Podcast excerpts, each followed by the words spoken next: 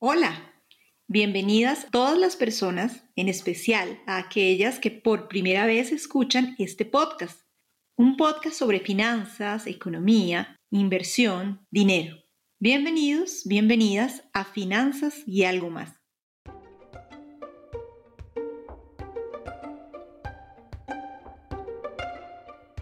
Este es un espacio de opinión para compartir conocimiento y percepciones en ningún momento puede ser considerado lo mencionado aquí como una recomendación de inversión.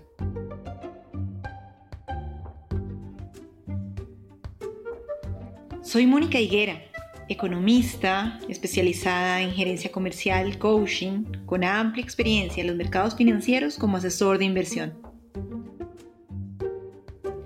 Actualmente me dedico a la educación financiera uno a uno apoyando a quienes acuden a mí en sus temas relacionados con finanzas personales. También hago coaching financiero.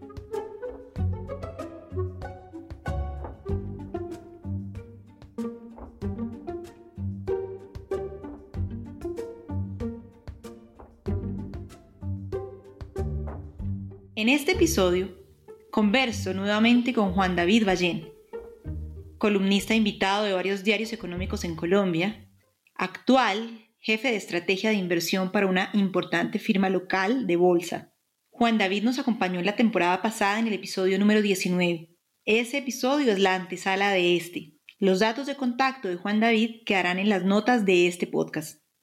Juan David y yo conversaremos sobre los mercados, las inversiones, los portafolios para el 2021, el Bitcoin, la emisión monetaria, el dólar, etc.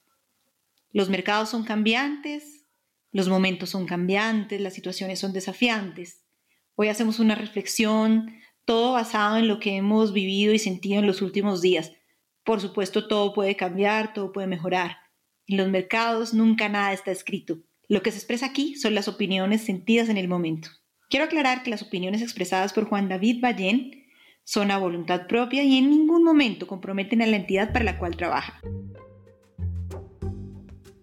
quiero recomendarles un documental que anda por estos días en Netflix. Aunque es de 2010, creo que puede servirnos mucho para entender también lo que conversamos en este podcast. Inside Job se llama, sobre la crisis económica del 2008. Las crisis se repiten, así que saber un poco del pasado nos permite prepararnos para el futuro entendiendo el presente. Bienvenidos, bienvenidas.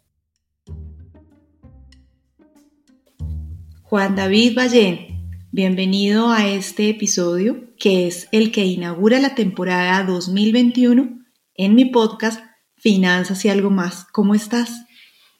Monique, muchas gracias de nuevo por la invitación. Pues imagínate, muy contento de tener ese privilegio. Primero, de que me hayas vuelto a invitar y segundo, de ser el primero de este 2021, el primero de, de esta nueva década.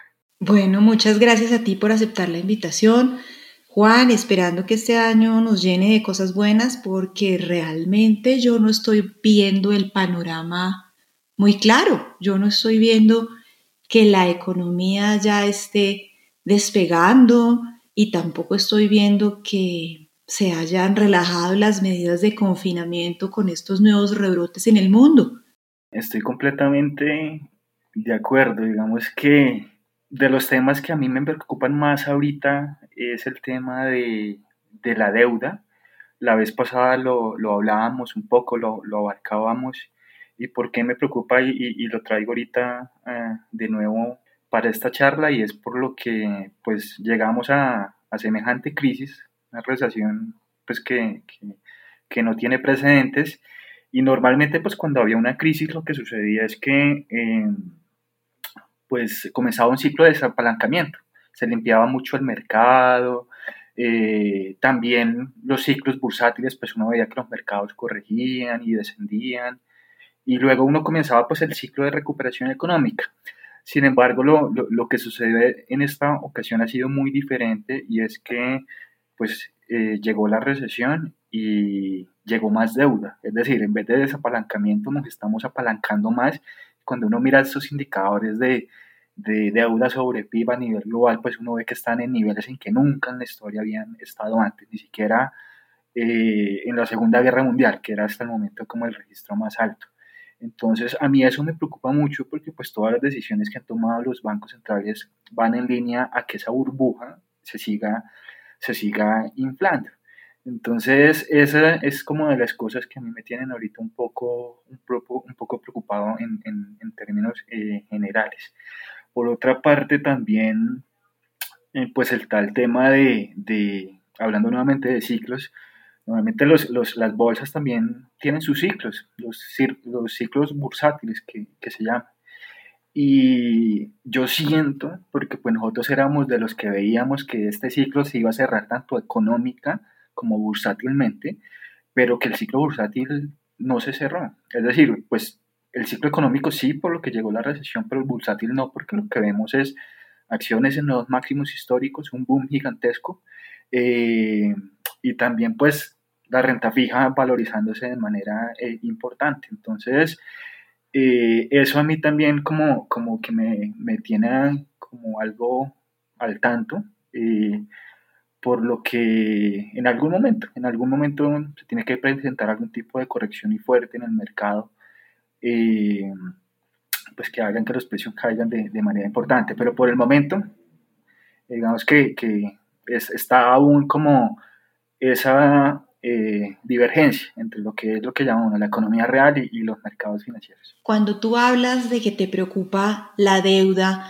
estás haciendo referencia a que los gobiernos de todos los países, Colombia, México, Argentina, Estados Unidos, la Unión Europea, están haciendo importantes emisiones de deuda para financiar todos los gastos de funcionamiento y relacionados con lo que está pasando con la pandemia.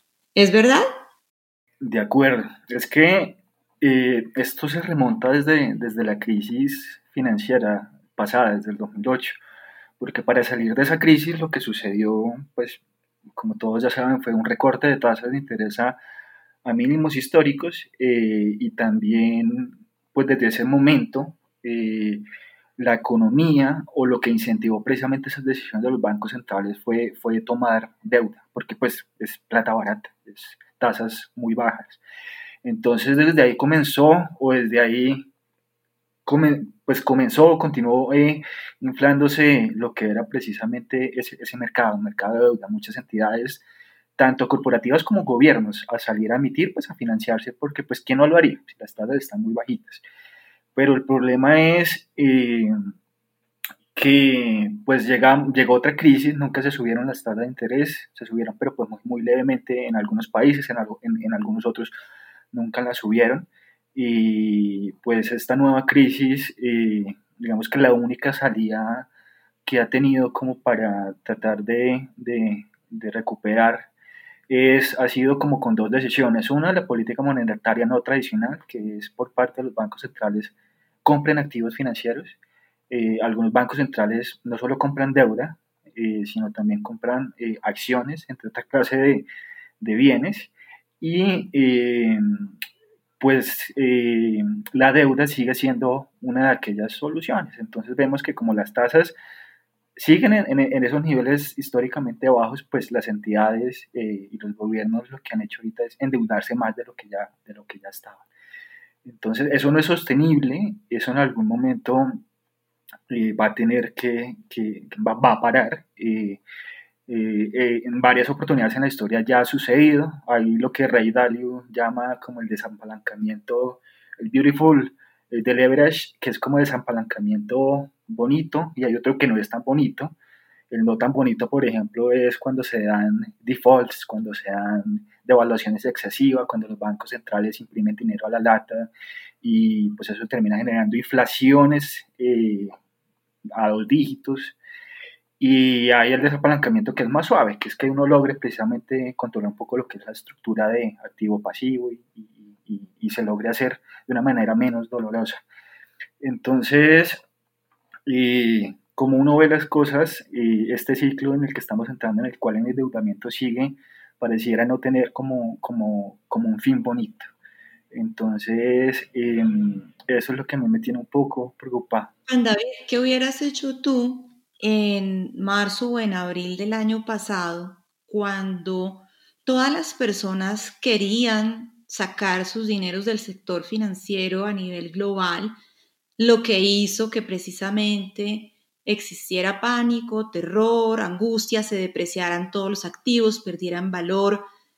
Y de una u otra forma quienes llegaron a rescatar eso fueron los bancos centrales cuando llegaron a decirle a las instituciones financieras, no se preocupe, venga, yo le compro los activos, le doy la liquidez y usted siga tranquilo funcionando. Las personas retiraron sus dineros, perdieron por valorización quienes no pudieron tener la tranquilidad para quedarse dentro de los portafolios porque precisamente no entendían lo que estaba funcionando. ¿Qué hubieras hecho tú si no, si no te parece que de repente pueda ser la opción irrigar tanta liquidez? ¿Cuál hubiera sido otra solución? ¿Dejar que el mercado de pronto se formara libre? ¿O qué? Bueno, esto, e, e, e, esto tiene, eh, el, problema viene de mucho más atrás, o sea, el problema no, no solo viene del 2008, sino realmente de, desde que comenzó a aplicarse este modelo. ¿Y, qué quiero decir con este modelo? Es el hecho de, de que el papel moneda haya dejado de tener como respaldo el oro. ¿Por qué? Porque desde ese momento lo que han hecho los bancos centrales a nivel mundial es imprimir dinero. Eh, y eso no es positivo porque al final eh, lo que termina haciendo es que eh, la moneda, el papel moneda pierda valor. Ahorita en estos momentos estamos viendo como, como una de las peores consecuencias, diría yo, pero este es un fenómeno que viene desde los 70, desde, desde que precisamente el papel moneda dejó de ser respaldado por, por, el oro. Entonces, eh, ¿por qué digo que viene desde atrás? Porque pues eh, en, las crisis que han venido pasando, eh, lo que ha hecho es que los bancos centrales cada vez más pues usen esas herramientas que tienen, que pues una es bajar tasas, imprimir, imprimir dinero también, y en, y en este caso, pues eh, ya llega un momento tan extremo en el cual ese tipo de políticas comienzan a ser perjudiciales, como para la sostenibilidad de todo el sistema. Entonces, eh, yo creo que eso es lo que estamos viviendo ahorita. O sea, yo no, yo no me, me, referiría solo a la crisis que acabamos de vivir, porque pues uno estando ya en las condiciones en las que estábamos en marzo, abril del año pasado, eh, realmente no tenían de otra no tenían de otra porque la otra opción era eh, pues dejar que los activos financieros eh, cayera y pues eso al final tiene unas afectaciones en el sistema financiero que son muy importantes eh, y riesgos sistémicos que pues ellos tenían que controlar que, que lo lograron hacer pues con, con, con, con, mucho éxito. Perdóname, cuando hablas tú de una crisis sistémica es cuando se contagian todos los activos, todas las entidades y es como un castillo de naipes en donde nosotros creemos que no tenemos nada que ver con el sistema, pero si el banco quiebra, pues no nos da el dinero, no tenemos nosotros nuestros recursos, tampoco tenemos quien nos preste. Eso es una, una crisis de, de grandes proporciones que tal vez lo que los gobiernos querían hacer en ese momento cuando irrigaron tanta liquidez era prevenirla, pero lo que han hecho es crear una gran bola de nieve que va creciendo y va creciendo. Y quería agregar con eso que he escuchado en varias entrevistas y en varios podcasts que esa es una de las grandes razones por las cuales el Bitcoin está en donde está, porque hay una desconfianza global en los sistemas monetarios tradicionales que han hecho que la gente quiera ser su propio banquero y administre su propio dinero. No sé si supiste que Michael Saylor, que tiene una compañía que se llama MicroStrategy, que es sobre servicios de red y nube, compró en diciembre, como la segunda semana de diciembre, 475 millones de dólares en Bitcoin. Sí, tú tienes, pues no, lo, lo, acabas de resumir muy bien. Y, yo le adicionaría, pues no solo eh, el sistema bancario, sino también pues las, las pensiones. Ustedes saben que, que, que, ahorita estamos entrando en un periodo en el cual todos los baby boomers eh, pues se comienzan a, pensionar y, ahí viene donde tienen invertidas sus pensiones, pues en los mercados financieros. Y, si caen de precio, pues al final eso termina afectando las, las, pensiones de todos. Entonces, eh, ese es como el problema, el problema sistémico del que estábamos eh, mencionando. Y, em, y tú lo dices muy bien, o sea, alternativas que han buscado personas que conocen y creen sobre el tema, como tú lo dices muy bien, es buscar con, eh, activos que estén completamente descentralizados. En este caso, pues eh, las criptomonedas son un ejemplo de, de, ellos. Entonces, eh, quienes ven valor, quienes creen como en esa promesa de, de valor, lo hacen por, por, por, ese motivo.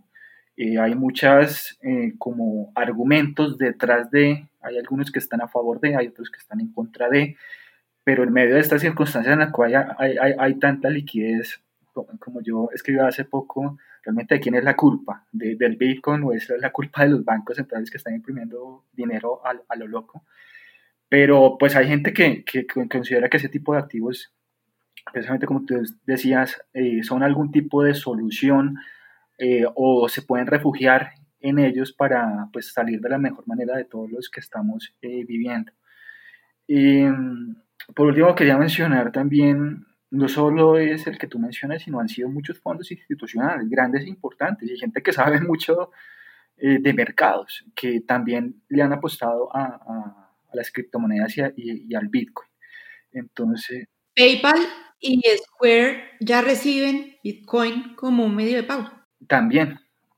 Y pues nada más hablar de Fidelity también, que, que pues, que, que pues dio un respaldo al funcionar como custodio entonces, eh, hay una historia por detrás, al menos la, la, promesa de valor que tienen cuando uno la, la lee y la analiza, pues es, es buena. Eh, ya si hablamos específicamente de, de, las criptomonedas o el Bitcoin, eh, pues ya cada quien yo, yo, yo, yo considero que pues debe tomar la decisión que, que considere necesaria. Sobre todo informarse, es el mensaje que queremos dar siempre en este podcast de que cualquier decisión que comprometa la estabilidad económica de cualquier persona debe ser meditada, revisada, consultada y además investigada, porque yo sí creo que uno de los lemas más importantes es que uno no debe invertir en nada que no conoce o que no entiende, porque después termina siendo uno el negocio. Sí, pues de, hecho esa fue la tarea en la que yo me he puesto el, el, último año,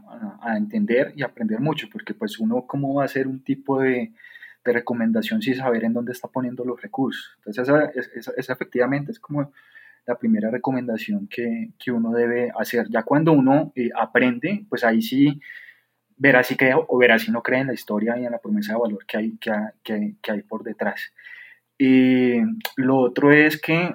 Eh, digamos que lo, que yo he visto, e, e, eso es como una apuesta, diría yo. Es prácticamente lo, que son las criptomonedas y el Bitcoin es como una apuesta que puede ser cero o puede valer demasiado, ¿sí? Entonces hay quienes recomiendan pues eh, invertir un pedazo de acuerdo al perfil de riesgo que uno tenga, eh, pues para no quedarse con la duda de saber si efectivamente todo lo que prometen las criptomonedas eh, puedan llegar a ser exitosas a futuro, pues uno tiene esa exposición. Y si no, pues como yo he invertido una porción adecuada con la cual yo estoy tranquilo, pues esté consciente que si, que si nada de la promesa de valor que ellos eh, hacen se cumplen, vale cero, pues, pues pierdo, pierdo esos recursos. Pero pues también es, esto debe ser como, como, como una inversión que uno debe, pues tal vez para quienes estén interesados, eh, tener de acuerdo al perfil de, de, de riesgo. De acuerdo, porque tienen que tener en cuenta en dónde se puede negociar, cómo se puede fraccionar, cómo pueden girar los recursos, quién se lo va a custodiar, cómo lo va a poder negociar en el mercado para poder obtener rápidamente sus, sus recursos, o sea, como si va a tener una billetera. Son muchas las cosas que hay que tener en cuenta porque realmente es energía, ¿no? El Bitcoin es una almacenada. Como activo financiero es muy volátil. Pues yo creo que todos quienes han visto lo que ha ocurrido del 2021, cómo se ha comportado, eso es volatilidad. Volatilidad que ha sido positivo, porque lo único que ha hecho de este año es, es, es, subir. Pero es volátil. Yo creo que por detrás también hay mucha especulación. ¿sí? Entonces, eh, uno tiene que ser consciente de, de ello y también la correlación, porque acuérdense que cuando uno habla de, estructuración de portafolios, ahí al final lo que uno mira cuál es, cuál es la correlación de los activos para no estar solo largo o estar solo balanceado en una forma, sino que si hay correlaciones inversas, es decir, si uno tiene activos que suben y, y, bajan en momentos de volatilidad, compensan precisamente eh, ese tipo de, de, de escenarios, estabilizan la rentabilidad. En el caso del Bitcoin, casi que no tiene correlación con nada, o sea, es una correlación muy cambiante. Entonces, hay gente que quienes les gusta el activo precisamente es, es, es por eso, por, por, que consideran que les hace un aporte a, a, sus portafolios de, de inversión en ese sentido. Esta pausa es para preguntarte, ¿estás encontrando de interés este contenido? Cuéntame, por favor. Escríbeme Mónica Higuera arroba finanzas y algo más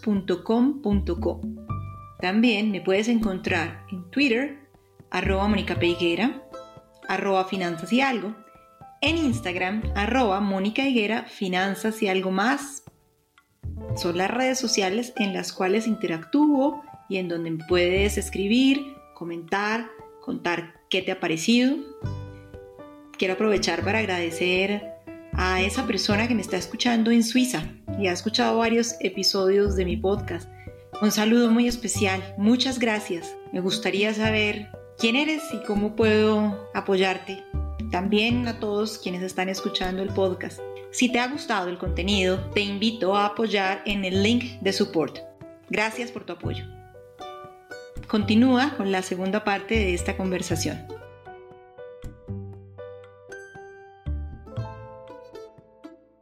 Juan David, yo quería hacerte una pregunta y es, ¿qué pasó en la vida de Juan David en el 2020 con la pandemia del COVID?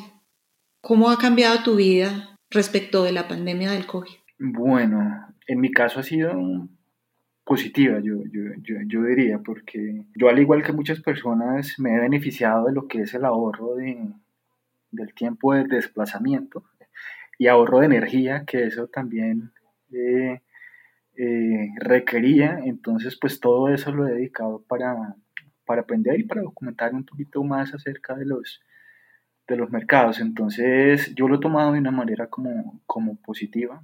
Pues he leído, como he escuchado podcasts, viendo videos eh, y lo he usado en, en, en, ese sentido, como lo he aprovechado, lo he aprovechado de manera importante. ¿Y cómo crees que ha cambiado la vida del común de la sociedad de cara a lo que pueda ser una alternativa probable de hacer inversión considerando que tenemos una pandemia entre nosotros? Pues siendo optimistas, yo creería que hay mucha gente que también, pues al tener un mayor tiempo disponible, ha aprovechado mucho eh, precisamente esos espacios para, para educarse en las cosas que consideran necesarias. Entonces, hay algunos que, que, que, están descubriendo nuevos talentos, están haciendo nuevas actividades. Yo también creo que hay aquellos que, quienes les interesa el tema financiero y pues están aprovechando precisamente para, para aprender. De hecho, pues eh, por eso creo que también se debe y se explica un poco lo que es el auge de los podcasts, el auge de los videos, de ese interés de la gente, ese interés de la gente tanto de la que quiere compartir como la que quiere aprender eh, porque gracias a ello pues se ha podido masificar. Entonces yo sí creo que, que, que, eso es algo positivo que en términos generales pues se ha dado no solo en el sistema financiero, pues, sino como en todas las, las áreas. ¿Qué sectores crees tú que van a tener un repunte de cara a la construcción de portafolios de inversión? Digamos que estamos comenzando el año. ¿Qué crees tú que puede ser la oportunidad este año para hacer un portafolio? ¿Cómo lo harías? Para comenzar, pues uno tiene que tener muy, muy en claro, adicional al perfil de riesgo, un periodo de, inversión definido, porque dependiendo del periodo de inversión que uno tenga, eh, la historia también es, es, difiere a los activos que uno va, va a recomendar. Entonces, pues la, la, que voy a compartir es un poco más de mediano hacia, hacia, hacia, hacia largo plazo. Entonces, para, para comenzar, eh, tenemos que hablar de inflación porque de ahí va a depender el desempeño de, todos los activos financieros. De inflación global. De inflación global, exacto. Que es el aumento de los precios. ¿Tú ves inflación? ¿Ves que viene inflación? Hoy los datos y lo que uno siente es que no hay, pareciera no existir.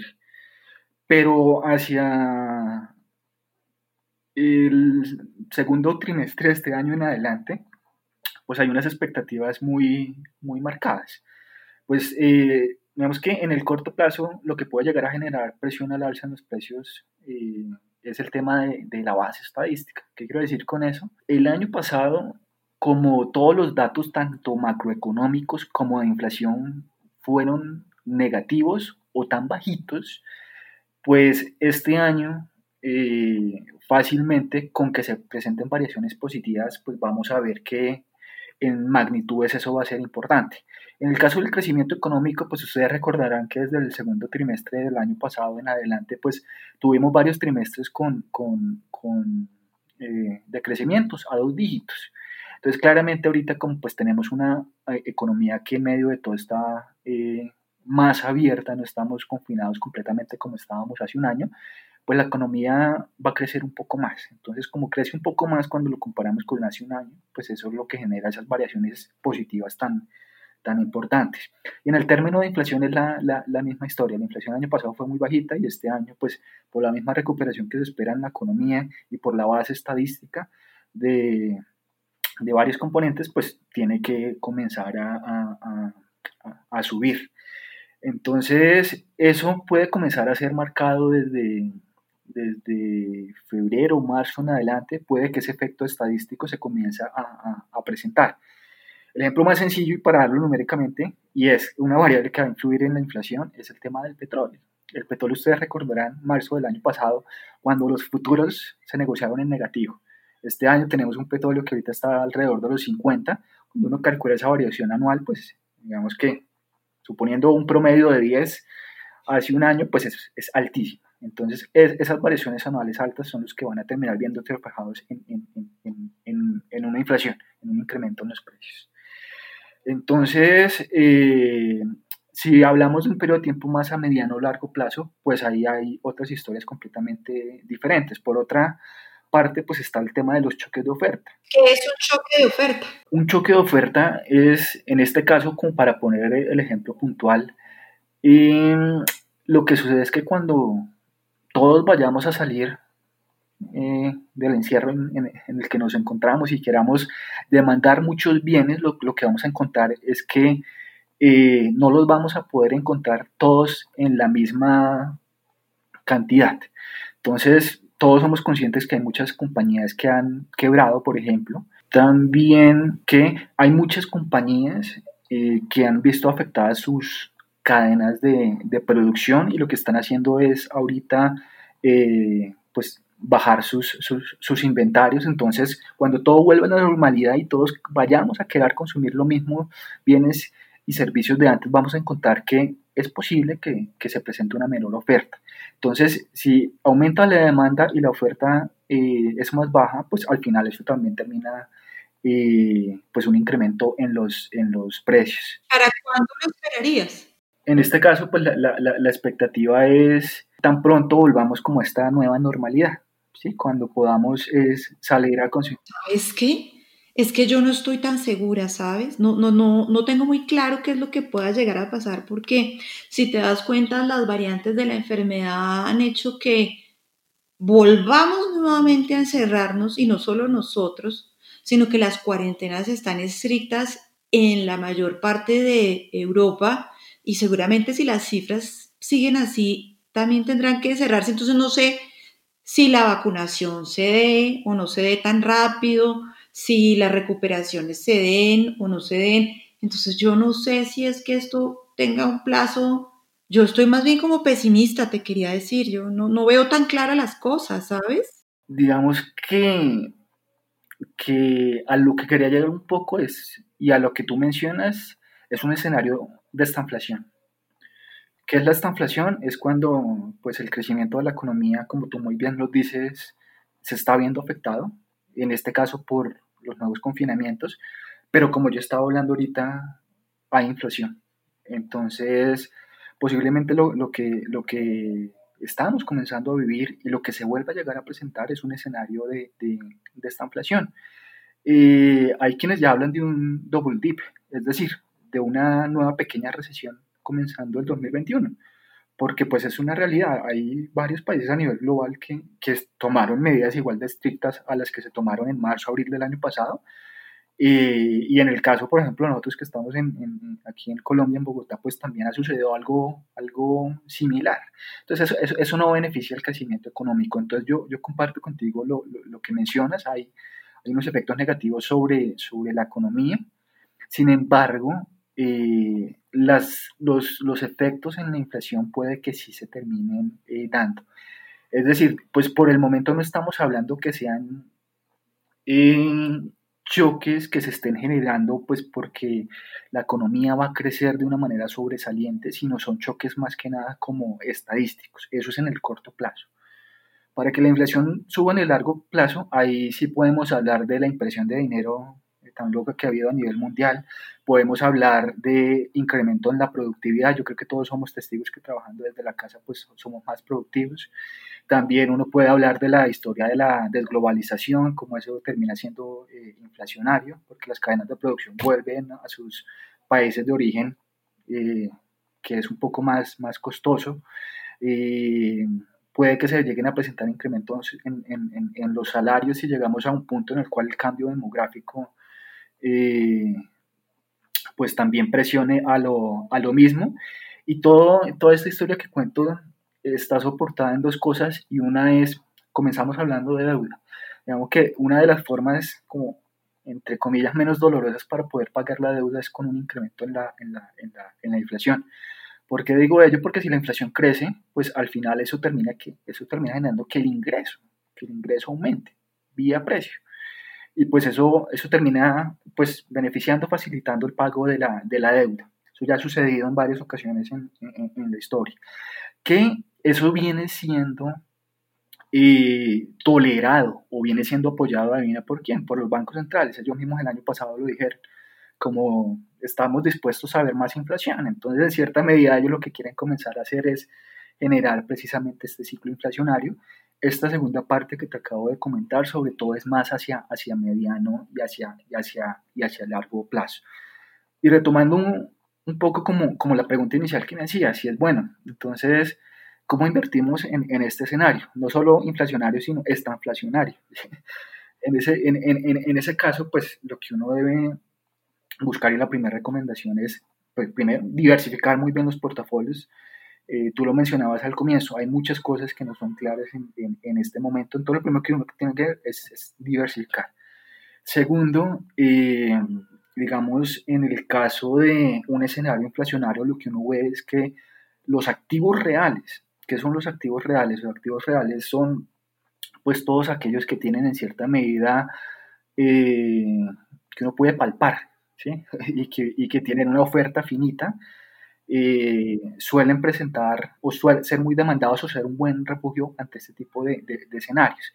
Para dar nombres en concreto, pues eh, lo que son los commodities, el oro, los, los materiales, eh, sectores o compañías que estén expuestas a este tipo de, de, de, activos pues van a tener un desempeño positivo bajo un escenario eh, inflacionario. Adicionalmente, pues yo lo mencioné, eh, commodities, en el commodities pues está el tema del petróleo, si el petróleo pues sigue subiendo como lo viene haciendo en el mediano hacia el largo plazo, pues eso favorece mucho los emergentes y no solo los emergentes, sino la TAM, Latinoamérica. ¿Los emergentes son los países no desarrollados? De acuerdo, son los, los países que están en, no desarrollados o en, vía de desarrollo también, eh, como por ejemplo Latinoamérica. Nosotros dependemos mucho de, de, los commodities, entonces hay una expectativa muy positiva en todo lo que son este, nuestros mercados, este tipo de, de esta región. Eh, adicionalmente, pues indexarse, si uno va a invertir en renta fija, en bonos, una recomendación puede ser comprar bonos que estén indexados a la inflación, es decir, que le paguen a uno intereses que dependan de los precios, del, del índice de precios al, al, consumidor. Entonces, en ese caso... Es decir, que no tengan intereses en tasa fija, sino que te paguen unos puntos, por ejemplo, más algunos de inflación, cosa que cada vez que la inflación va cambiando, y si esperamos que suba, la persona va a recibir un poco más en cada pago de interés. ¿Es verdad? De acuerdo, entonces pues eso se compensa, ese, fenómeno se, compensa. Si hay inflación, pues yo estoy recibiendo más dinero, entonces pues eh, es positivo para, para, mi inversión. Eh, adicionalmente, eh, pues todo lo que son activos o acciones cíclicas, yo creo que es algo positivo porque pues estamos en el fondo, estamos en el fondo de una crisis y si uno mira con un periodo de, de, de, inversión a mediano o largo plazo, de aquí a 5 a 10 años, pues lo que uno va a encontrar, pues en 5 o 10 años vamos a estar mejor que, que, que, hoy. Eso siempre ha sucedido en la historia, siempre la crisis, pues salimos adelante, se recuperan los activos financieros. Entonces en ese caso, pues comprar ese tipo de activos cíclicos pueda llegar a ser bien, también positivo para mis portafolios de inversión. Y lo último que quería mencionar yo es el tema de, de, uno tiene que cubrir los riesgos de cola. ¿Qué son los riesgos de cola? Es decir, como yo hablaba también al comienzo, pues hay un tema que son correlaciones, que uno pues lo que trata es de, de, invertir en activos que tengan correlación inversa para minimizar la volatilidad de mi portafolio y optimizar mi rentabilidad. Pero hay veces que resulta que los activos eh, tradicionales se desvalorizan todos. Es decir, uno puede tener bonos, puede tener renta fija, puede tener uno eh, acciones y todo se desvaloriza y esa correlación inversa que tradicionalmente tienen cambia, porque ustedes saben que las, correlaciones cambian en el tiempo. Entonces, eh, bajo ese tipo de escenarios es bueno buscar otro tipo de, de, activos que no, que no se correlacionen con el mercado financiero. O si quieren buscar el activo financiero, uno puede comprar volatilidad. O sea, uno sabe que cuando se presenta un momento de aversión al riesgo, lo primero que sucede es que aumenta la volatilidad. Y uno puede comprar volatilidad ahí ya sí, pues debo abierto que averigüen cuál es la, alternativa más fácil para uno lograrlo hacer. Existen ETF, por ejemplo, que lo hacen o se pueden hacer con cubriéndose mediante futuros y demás para hacerlo, para cubrir esos riesgos de, cola que se puedan llegar a, presentar en el, en, el, mercado. Entonces, yo más o menos, pues lo que buscaría y estructuraría un portafolio es, es, es, es en ese sentido. Hay algo que hay que destacar y es, vuelvo y menciono yo, el tema de, de, esa expectativa emergente. Hay una expectativa emergente muy positiva, no solo para este, sino para los próximos años, que nos va a facilitar la tarea. Nos va a facilitar la tarea porque, pues antes el, el mayor valor estaba en los, mercados desarrollados, pero ahora lo tenemos un poco más hacia, hacia la mano. De acuerdo. Antes de ser. De acuerdo. Y cada década tiene su protagonista y a cada década le corresponde un continente o un mercado que figurar, pero yo creería que en esta década, como a todos nos ha ido mal, pues a todos podrá irles un poco mejor, eh, especialmente a los mercados emergentes, a India, a, a China también, en lo que son superpotencias y además porque reúnen las mayores cantidades poblacionales que existen. Sí, es, e, e, eso normalmente es una ventaja que, que tienen este tipo de economías, que eso es lo que uno llama eh, la demanda interna. O sea, es una, son poblaciones tan grandes que del mismo consumo que tienen dentro de esos mismos países se sostiene la economía y eso es algo muy positivo y, más aún en medio de lo que estamos viviendo ahorita, que es la, la desglobalización. Pues todos estamos enfocados un poco más en, en, en, lo que es el consumo interno y pues esas economías que tienen un alto consumo interno en cierta medida se van a ver eh, más beneficiadas y se ven poco menos golpeadas ante choques externos. Entonces es algo positivo también que, que tienen. Yo quería, antes como de cerrar esta idea completa de las estrategias de, de, de inversión, era, es, recuerden que en, el, en los mercados siempre se presentan momentos, varios momentos en el año. ¿Qué quiero decir con ellos? Que es que los mercados no suben todo el tiempo, sino tienen comportamientos de, como en zigzag, eh, momentos en que caen, momentos en que suben. Iniciamos el año, pues, un momento en el, con un rally tremendo, en, casi que todos los activos prácticamente. Eh, y eh, pues lo mejor si es alguien que va a iniciar un proceso de inversión es esperar un poco que los mercados descansen. Uno normalmente no compre caro, sino lo que trata de buscar es que compre barato. Y, ese tipo de escenarios solo se da cuando los, los, los, mercados se, se, den un, un, poco.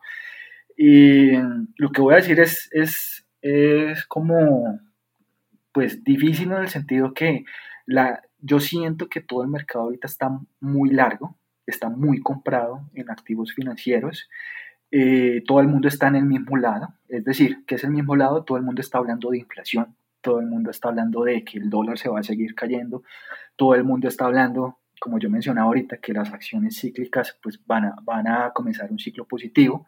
Entonces, siempre que sucede eso, pues al final si sucede algo que no cuadre con toda la historia, los mercados se terminan devolviendo y como todos estamos hacia un lado de la balanza, lo hacen de manera agresiva.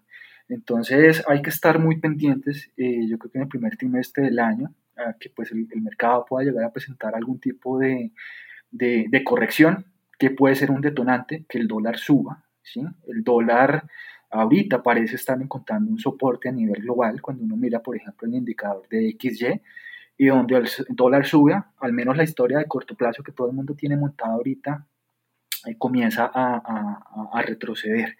Entonces, si efectivamente se da lo que yo estoy diciendo, eh, pues luego de que suceda como, como esa ola no tan positiva, pues puede llegar a ser un momento interesante de entrada para ahí sí jugarle un poco pues como a todo lo que hemos venido hablando en, en, en, esta charla. Entonces yo sí tendría, el momento de entrada es muy importante, ¿sí? el momento de entrada de uno al momento de, de estructurar el portafolio.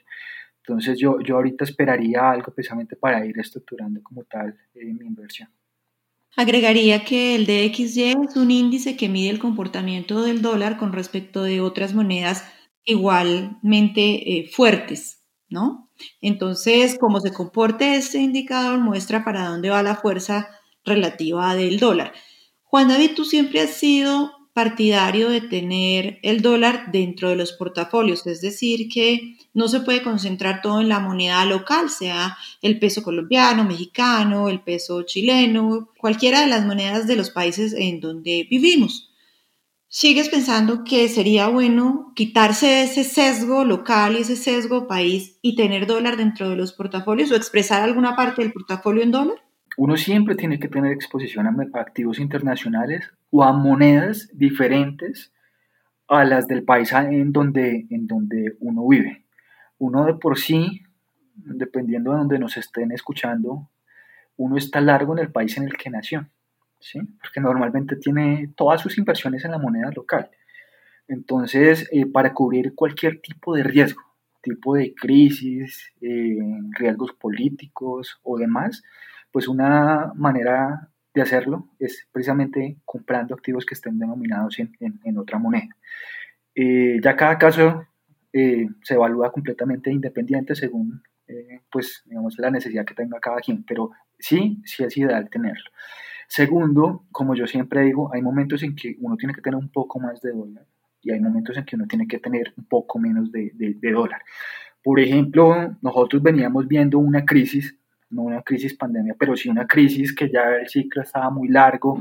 Entonces nosotros veníamos sobreponderando en dólar en nuestros portafolios de inversión eh, el año pasado de manera, de manera importante.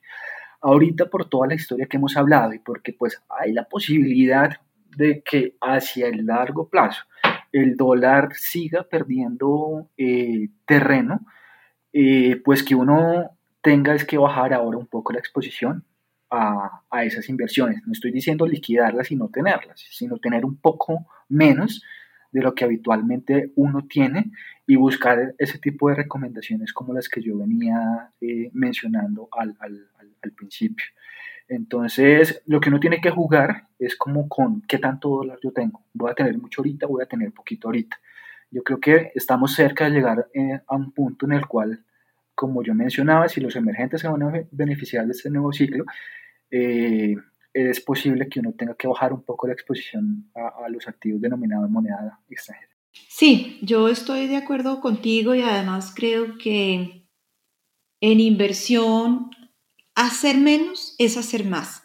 Y estamos en un momento, coincido contigo, en donde todos los activos en general pues tienen la posibilidad de tener valorizaciones me refiero a los activos accionarios en mercados emergentes, más que a los bonos, porque los bonos, los títulos de renta fija, sí han presentado importantes valorizaciones y las tasas que pagan son demasiado bajas como para tener los recursos invertidos allí. Pero refiriéndonos al tema de las acciones, de repente los metales, de repente el oro, uno podría armar un portafolio pensando en una década con seguramente unos muy buenos resultados vía fondos mutuos, vía ETFs y denominados en otras monedas diferentes a la local. En eso yo coincido contigo. Sí, y pues de hecho hemos hablado un poco de, la deuda, como el panorama hacia, hacia adelante es un poco retador, es interesante tener un poco más de exposición aquellos que lo pueden tener y hacer eh, a, lo que es la renta variable. ¿sí? Uno pues tiene que tener todos los activos, pero pues tratar de tener las duraciones que, que vayan de acuerdo perfil de uno. En este caso pues también hemos recomendado es indexarse a la, a la, a la inflación pero luego alguien me puede preguntar, ¿pero qué tiene más valor? ¿Tiene más valor la renta fija o tiene más valor las acciones? Pues dependiendo del perfil uno hace la recomendación, pero igualmente, digamos, como las tasas están tan bajitas eh, y también hay un gran universo y un problema de deuda a nivel global que pues eh, uno puede tener esa exposición, pero pues tal vez sobreponderando un poco más lo que es de lo que es la renta variable de acuerdo al perfil de riesgo que uno tenga. De acuerdo, de acuerdo, Juan David. Sí, ayer hablaba con alguien y me preguntaba que cómo era el tema de los CDTs o cómo era el tema de las tasas de interés de los títulos de renta fija, que no entendía muy bien cómo era que funcionaba eso cuando las tasas subían o bajaban y yo le hacía la pues el ejercicio simple le decía, bueno, mira, si tú invertiste 100 pesos y te dijeron que la tasa era del 5%, pues dentro de un año, que fue el plazo en el que invertiste, vas a recibir 105.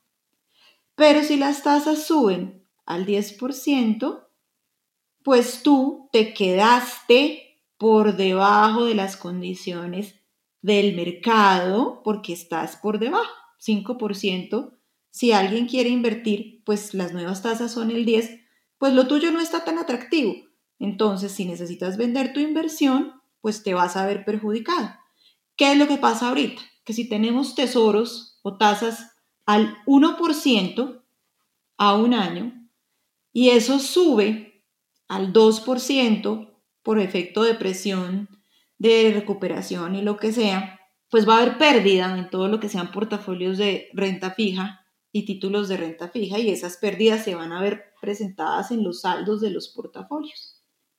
Así como cuando hubo valorización en, no sé, en abril, cuando las tasas en los fondos llegaron a estar, no sé, en niveles al 9% y luego bajaron al 2%, 3%. Entonces, esa, toda esa valorización que se ha dado si las personas no se han retirado de los mercados es una valorización que, pues que si no, se, si no la materializan y las tasas vuelven a subir, pues va, se va a ver como una pérdida y eso es muy frecuente y la gente no lo, no lo entiende muy bien. Sí, yo, yo, yo lo que recomendaría es, varios de esos temas los hablamos en, en, el primer podcast que, que, realizamos, como lo que es el perfilamiento, la estructuración y también los objetivos de inversión, porque todos tenemos eh, diferentes que pues lo, lo, lo, escuchen, que hablábamos un poco más en detalle en todo ese tipo de, de, de, cosas que son muy importantes al momento pues, de tomar una decisión de inversión. Sí, en las notas del podcast voy a dejar como siempre pues todos tus datos y adicionalmente dejaré el podcast en referencia del que conversamos porque realmente tomar decisiones de inversión es una responsabilidad si bien individual, pues también contamos con los profesionales de las entidades en donde llevamos nuestros recursos y debemos solicitar que nos expliquen muy bien cuáles son los riesgos en los que incurrimos a la hora de invertir.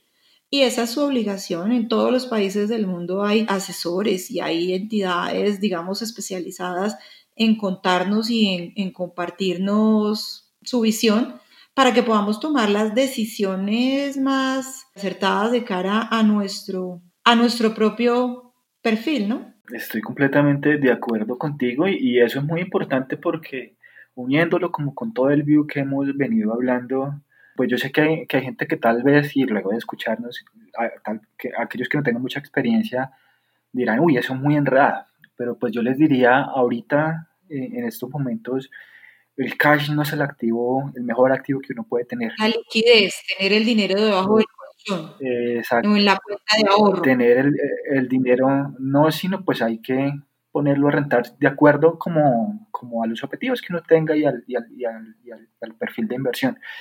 Pero, pero si uno tiene temor y, y, tienes el dinero en efectivo, ese activo no es el más rentable ahorita, porque como comentábamos, se está imprimiendo mucho dinero. Y si hay mucha oferta de algún bien y se está creciendo, pues el valor de ese bien tiende a caer. El episodio era el número 19 y está justo al lado del número 20 en donde explicamos Bitcoin. En esa vez que grabamos ese episodio de Bitcoin estaba en 9.800 dólares, entonces consulté a un experto sobre Bitcoin y, mira, nos explicó bien cómo funcionaba. Esta pausa es para recordarte mis redes sociales, mi página de contacto en Twitter, arroba Mónica Peguera, arroba Finanzas y Algo, en Instagram, arroba Mónica Higuera, Finanzas y Algo Más. Hay un canal en YouTube donde subo el contenido de estos podcasts. Allá también me pueden encontrar. Finanzas y Algo Más es el canal. Bueno, Juan David, yo para cerrar esto quisiera hacerte la pregunta, la personal. ¿Cuál es el portafolio de Juan David y cómo invierte Juan David? ¿Qué tiene en cuenta Juan David cuando invierte? Mi portafolio de inversiones está muy en línea con, lo que les acabo de, mencionar.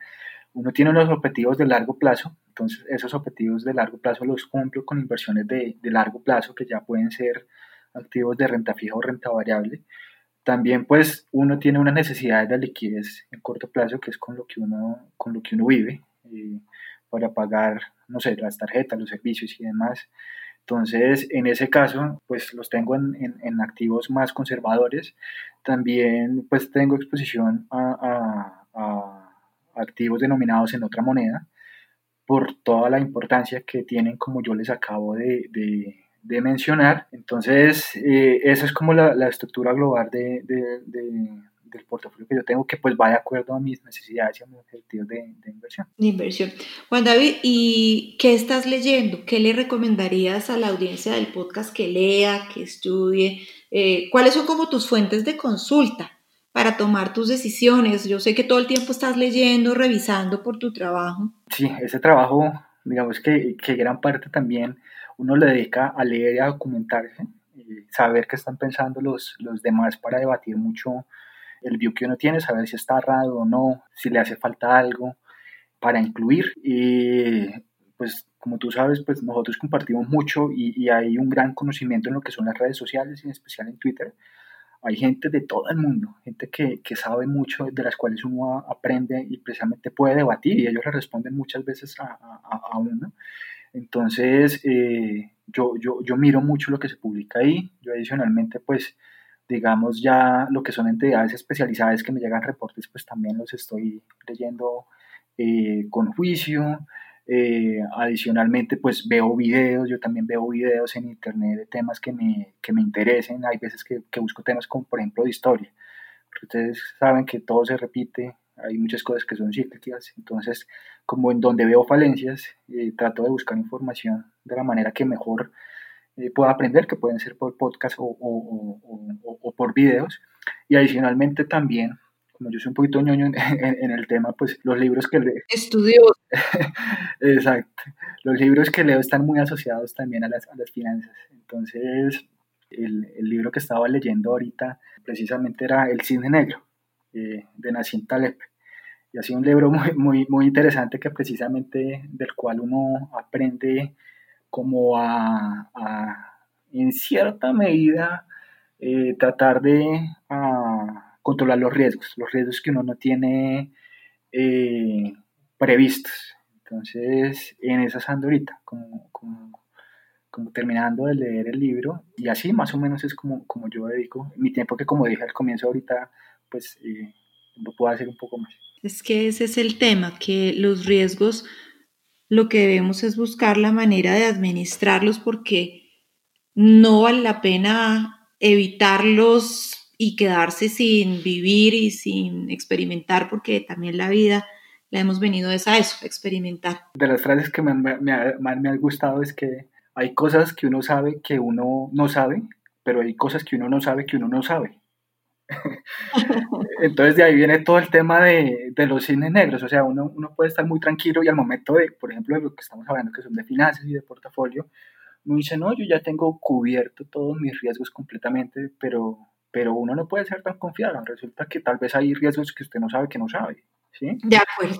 Entonces, pues todo esos temas bien, bien interesantes. Bueno, Juan David, pues muchas gracias por haber participado en este episodio, por haber compartido con la audiencia del podcast tus conocimientos, tus opiniones y como siempre, pues un placer tenerte aquí y muchas gracias por estar en Finanzas y algo más.